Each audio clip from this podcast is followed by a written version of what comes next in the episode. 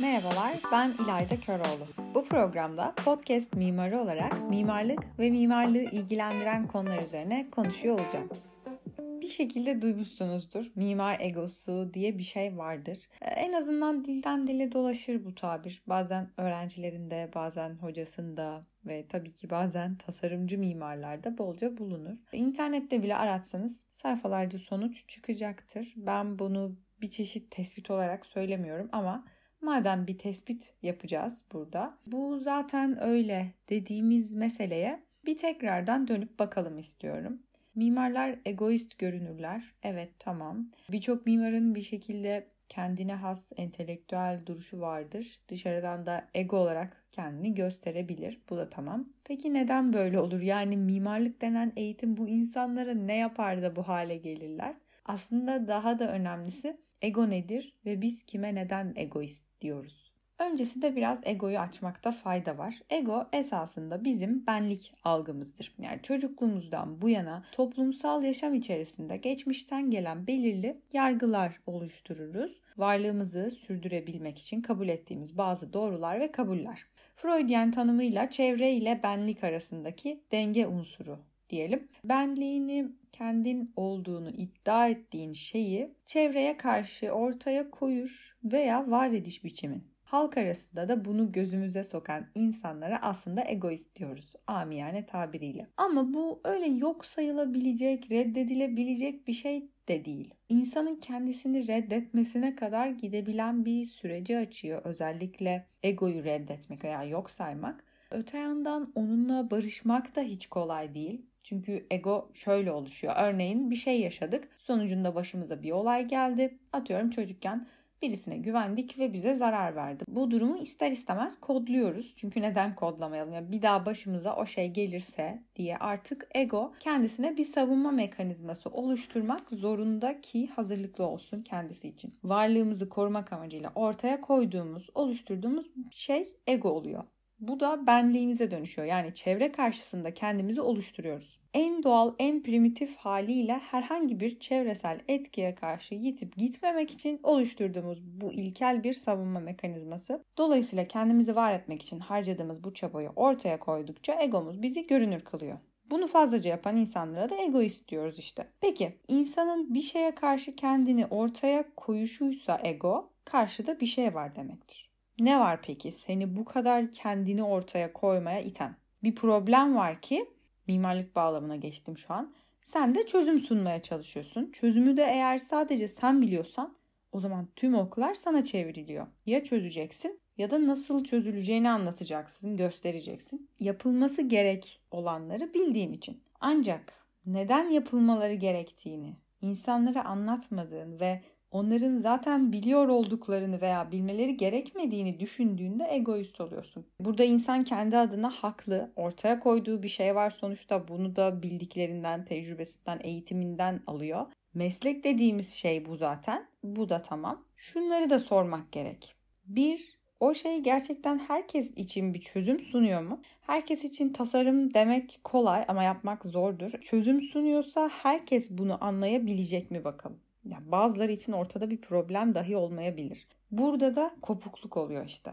Mimara egoist dememek için tüm halkın da mimarın bildiği şeyleri bilmesi gerekiyor. Yani aynı farkındalıkta olması gerekiyor. Trajik bir gerçekliğe saplandım şu an. Dönüyorum. Mimar burada direkt olarak benliğini olmasa da fikrini dolaylı yoldan da benliğini var eder aslında tasarladığı yapıyla. Doğrudan sahneye çıkmaz. Sahnenin kendisini oluşturur zaten iş yapış şekliyle. Bu da tanrısal bir anlam yükler mimara. Bilen özne çerçevesinde bu tanrısallığı sanıyorum ikinci bölümde konuşmuştuk. İşte bu ego tam da bu noktadan çıkarak konuşulabilir. İnsanın sonuçta eğitimi ve deneyimleri boyunca süre gelen bir takım kabulleri, yargıları oluşuyor. Bu kabuller onu kendi doğrularını oluşturmaya itiyor bir şey tasarlamak, üretmek, yeni bir şey ortaya koymak istiyorsak zaten ancak bu şekilde yapabiliriz. Yargı dediğimiz şey bir sonuca varmaktır. Yani diğer tüm olasılıkların silindiği an, ölüm gibi ama maddeyi bu var eder.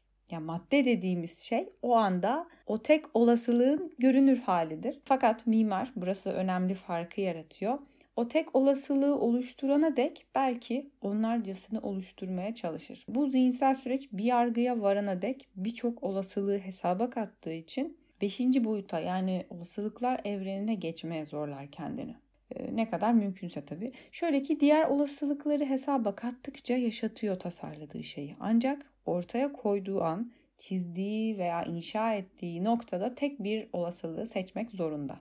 Yine de insanları yaptığı tasarımla tek seçeneğe muhtaç bırakmaya da bilir ki bu belki de en zor olandır. Esnek mekan kavramı da bu yüzden önem kazanmaya başlar özellikle postmodern dönemde. Çünkü üçüncü boyutta diğer olasılıkları yaşatma yani zaman ötesine geçme imkanı sağlıyor adeta. Bütün bu imkanlar ve yapabiliteleri mimara belli bir misyon yüklüyor elbette. Aynı zamanda bütün bunlar herhangi bir tasarımcının da zihninde yaşanan süreçler. O yüzden yazarlar, sanatçılar, tasarımcılar, mimarlar zaten hep bu kutsallaştırmaya tabidirler. Mimarı diğer saydığım yaratıcı mesleklerden ayıransa tasarımıyla direkt olarak bizim dünyamızda yaşanılabilir ortamı sağlaması. Sosyal bir soruna mekansal bir çözüm getiriyor. Soyut bir soruna somut bir çözüm. Platon'un kora kavramından bahsetmek istiyorum tam burada ama bir saniye birazdan geleceğim buna. Bütün bu süreçlerse her türlü yaşam alanının bilgisine erişmek zorunda bırakıyor tasarımcıyı. Çünkü o bir heykel veya tablo yapmıyor.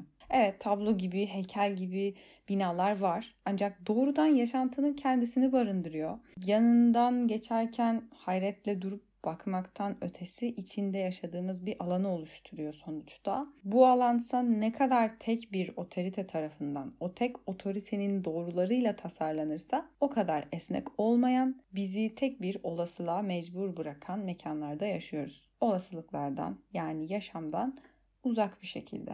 Buyurgan mimarlık budur zaten. Ha mekanın amacı buyurganlıksa müthiş sonuçlar doğurabilir. İnsanları yönlendirmekse amaç yani. Ancak değilse yalnızca kısıtladığıyla kalıyor toplumu. Ee, her şeye rağmen bu görevi üstlenen kişi elbette ortaya koymak zorunda olduğu gerçekle kendi varlığını birbirine karıştırıyor. Çünkü bilgi insana ister istemez işler, in, işin içinde insan eli olduğu sürece de o el kendinden bir şey bırakır mutlaka. Hatta o insan kendi elinin özgün dokunuşunu ne kadar gösterirse o kadar star mimar olmuyor muydu? Yani marka dediğimiz şey de bu eşsizliktir günümüz dünyasında zaten.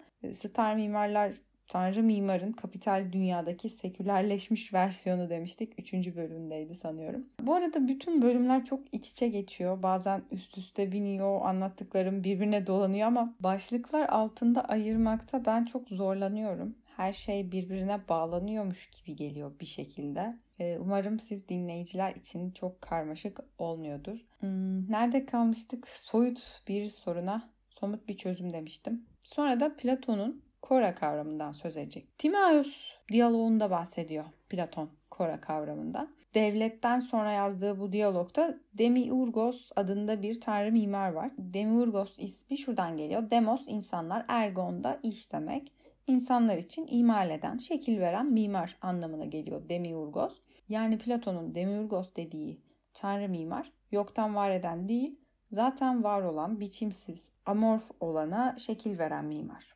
Kora ise zemin anlamında kullanılan yer, mekan ancak şekilsiz hali. Demiurgos yani tanrı mimar işte bu Kora'ya şekil veriyor. Sonra da Platon'un idealarını hatırlayalım. Kora Demiurgos aracılığıyla ideaların formlarını alarak evrene dönüşüyor. Mimarın antik dönemdeki kullanımı da buradan geliyor. Düzen ihtiyacını karşılayan bir tanrı. Hatta bu diyalogda hareketin görüntüsü evren ölçüsü zaman olarak belirlenmiş. Hareketin görüntüsü evren ölçüsü zaman. Tanpınar'ın saatleri ayarlama enstitüsü geldi aklıma. Orada da şöyle diyordu. Saatin kendisi mekan, yürüyüşü zaman, ayarı insandır. Ne hoş bir söz değil mi? Tekrar dönelim mimar egosuna. Aslında yalnızca mimarlıkla özelleştirmeye gerek yok bunu. Ee, yaratıcı işlerle uğraşan insanlar da bu çok çeşitli konularda kendini besleme, okuma, araştırma ve belirli bir entelektüel birikim sağlama eğilimi oldukça sık görünüyor. Ee, bu da insana ister istemez yeni bir benlik kazandıran bir yol. Çünkü hem araştırma hem yaratıcılık o içinde yaşadığımız tek ihtimalden kopabilme gücünü verir insana. Hiç olmayan bir şeyi bir anda oluşturmak gibi değil de zaten var olan şeyin başka türlüsünü, öteki ihtimalini açığa çıkarmasını sağlamak. Ateşin icadını düşünelim. Ateş doğada zaten var.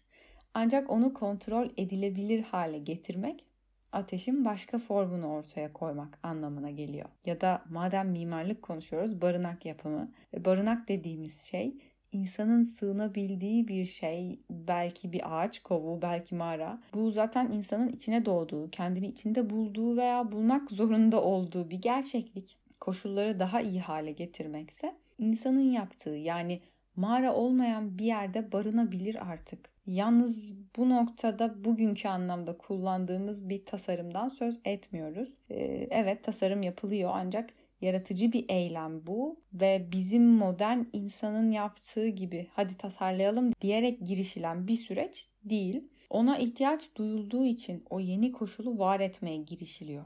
Aksi halde mağaralarda yaşamaktan asla vazgeçmeyebilirlerdi ama hep bir arayış ve bu arayışta ihtiyaçtan doğan bir sürecin başlangıcı. Öyle ya da böyle yapan, eyleyen Koray'a o amorf olana şekil veren ancak bunu insan için yapan bir mimardan söz ediyoruz. Yani bunca lafın üzerine görünen o ki mimarın bir egoya sahip olmasına neden olan birçok etken var. Eğitiminden itibaren çünkü bambaşka bir benlik oluşturmaya başlıyor. Bu sürece ister istemez giriyor zaten. Her mimarlık okulunda yaşanan bir takım olaylar mimarı bu kalkanı kendisine oluşturmaya itebiliyor. Döngü gibi. Hoca öğrencinin yaptığını beğenmedikçe öğrenci projesi için çok çeşitli konuları araştırmak zorunda kaldıkça. Dahası bazen jürilerde benliğine yapılan saldırılar karşısında kendini sor sorguladıkça ciddi derecede değişiyor. Ha eğer öğrenci o anda mevcut olan o güne kadar taşıdığı egonun artık o noktada onu koruyamadığını fark ettiyse ve yeni bir ego inşa etmeye giriştiyse zaten asıl dönüşüm başlıyor. Spoiler vereyim sonraki bölümde bunu konuşabiliriz. Bu okullar bize ne yapıyor böyle diyormuşum. Ee, yok yok yani mimarlık eğitiminin dönüştürücü etkisi üzerine konuşmak istiyorum. Bayağı istiyorum hem de. Şöyle bir geriye dönüp baktıkça çok tuhaf durumlar yaşamışım. Onu fark ediyorum yeniden ve yeniden. Vay be diyorum yani. Ee, inanılmaz etkileri olmuş hayatımda. Buradan bakınca tabii en acılı anlar bile çok tatlı geliyor. Ee, sonraki bölümde bunları konuşacağız. O zamana dek görüşmek üzere diyorum. Şimdilik takipte ve hoşça kalın.